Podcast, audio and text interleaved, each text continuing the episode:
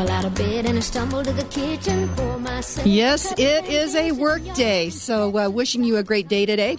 I have on the line with us a woman who I deeply admire, Laura Carno. She has uh, such a heart for the rights for everyday, hardworking individuals to be able to protect themselves and their families. Uh, unfortunately, there's some uh, Democrat, the the activist progressive uh, that have taken over the Democrat Party and which have taken over the, the Democrat Party here in Colorado. This is no longer the party of JFK. This is radical progressive activists. And uh, they have introduced legislation down at the, the State House that would make it more difficult for everyday people to protect themselves. It is. Um, let's see, House Bill 191177. So, Laura Carno, welcome to the Americhicks with Kim Monson. What is going on down there? Yeah, good morning, and thanks for having me on to chat about this. Uh, so, folks might remember that there was a red flag bill uh, dropped last year very late. It ended up failing. And so now that the Democrats are in charge of both chambers of um, the legislature, uh, they've made it even worse than what was um, a bad bill last year that I um, uh, many people, including myself, opposed last year. So here, here's what red flag is supposed to mean it's supposed to mean, hey, this person who has firearms is dangerous. So think about the um, the young man who shot up that school in Parkland, Florida. He was crying out for help, um, saying, "I am a danger to other people. Please stop me." And government at every level failed him there. Um, so, so the idea is um, I, I can get my head around the idea, let's say it that way, um, that we do want to make sure that people who are about to break um, don't have access to tools that would um, you know cause them to be able to kill lots of people. I get the idea behind that. But the devil is always in the details, Kim. Right. And this one is really, really bad. So I'll, I'll put it in a couple of different buckets. One is there's no due process for um, good law abiding people to be protected. And that's because um, there are lots of people who could say that a person is dangerous and should have his or her firearms taken away. And there's very little recourse if somebody files um, files this request uh, fraudulently. Very little. So you might have somebody that might be mad at you, and they know that you have firearms, and so they could, in essence, go to authorities and say they think you're a danger. Is that and and is that kind of where we're at? Yeah, um, kind of. They they have to have had some sort of relationship with you. So let's give an example. Um, let's say that um, let's say that I have a boyfriend, we live together, and we break up, and I leave. Um, either of us, because we've lived together, could say that person is a danger, just because I'm ticked off that we broke broke up or whatever. Um, and um, I won't know anything about it until police arrive at my house with a search warrant to remove my firearms. Zero due process. And and Kim, today, without any red flag bill, if I have concerns about an ex, a sibling, a neighbor, whoever, I, I don't need a red flag bill to go to law enforcement and say, hey, this person is a danger. What happens then today is law enforcement investigates it. They send a detective, they send a, a deputy, whomever, to go assess the situation with their investigative training. If this red flag bill passes, um, there is no investigation. It makes everybody an investigator. They go straight to the judge with a much lower um, barrier to um, and you know how people could be turned in for like a 72 hour mental health hold. Mm-hmm. this is a this is a really reduced barrier um, to get over to have somebody um, have their firearms taken away. And then the other big bucket that I'm concerned about so that that big bucket was the due process and there's a million different pieces to that including immediate suspension of your concealed carry permit. Um, but the other big bucket is let's say that there's really a crisis going on. Let's say that there's really somebody in a mental health situation. Um, let's say that there are a man, there's a man and woman living together. They're married, and the the wife says, "My husband's dangerous. He's threatening me. Um, please come help." And they take his gun. they don't take the person. Um, if this woman feels like she is being threatened, they come take the gun under this red flag legislation.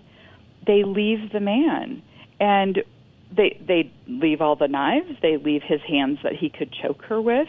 They leave his car that he could run her over with. They're not actually addressing the mental health Mm-hmm, issue. It, it, it's just as if they took the power drill from his garage. Mm-hmm. They just took one of the tools. So this is terrible, terrible, terrible.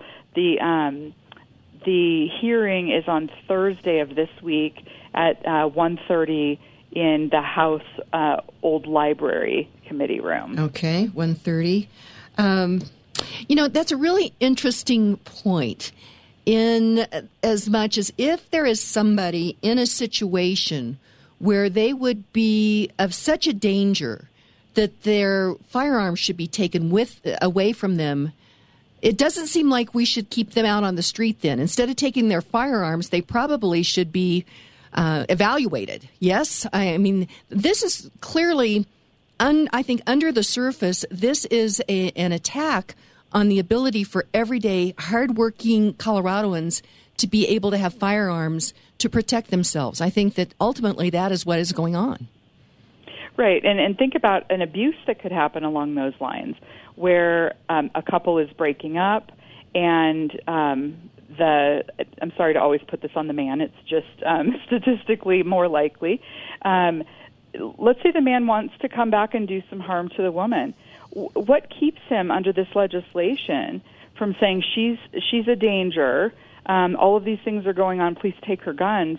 He has legally then disarmed her so that he can go over and do whatever, and she has no ability to protect herself with a firearm. There are so many stories, Kim, we could come up with um, how this could be abused. Um, in addition to the fact that it makes ordinary people into detectives, um, and they they don't have that sort of um, education to to be able to say uh, it, this is a crime, this isn't a crime.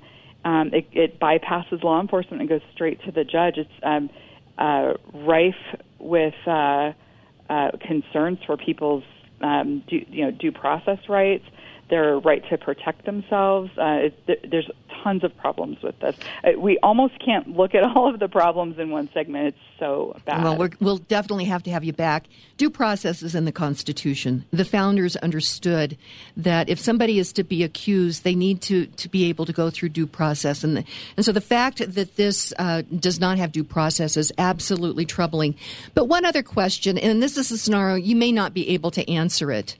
But let's say that your radical, progressive, activist cousin comes over and they stay with you for a weekend. In essence, and so they may not like they may not not like firearms. Do you think possibly under this scenario uh, that they could make an accusation and your firearms could be taken away under that kind of a scenario? Yeah, that sort of thing certainly could be a possibility. The the bill as it's written um, requires, I think, a little bit more living together than just staying for a week. I, I need to um, check into the details. Um, but but you're right. There, there are a lot of people opposed to gun ownership um, by civilians like us who could call you crazy. There, there are people on on Twitter today who call us crazy for being gun owners, Mm-hmm, just for being gun owners. Um, it's ri- it's rife for abuse.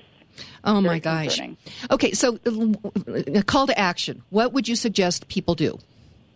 Yeah, so a call to action go to, um, uh, let me tell you, I have not had a chance to write on this yet. Go to rallyforourrights.com. It's not my organization, but Leslie Hollywood has done some great writing on it, rallyforourrights.com.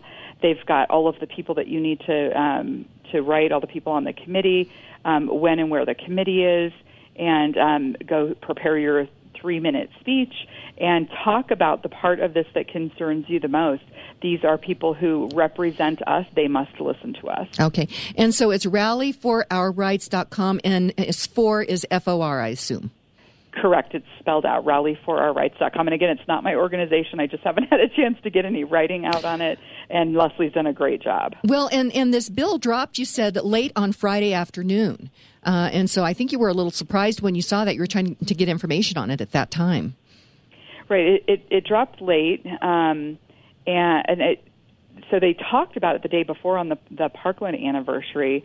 Um, lots of Denver media had detail on it that ordinary people like us didn't have access to. And then by the time the bill actually dropped and we were able to take a look at it, the media didn't quite get it right. It was worse, much worse than they uh, than they said. There's a provision that that they talked about that said that um, that a lawyer will, will be provided for you. The detail of the bill says only if you're indigent.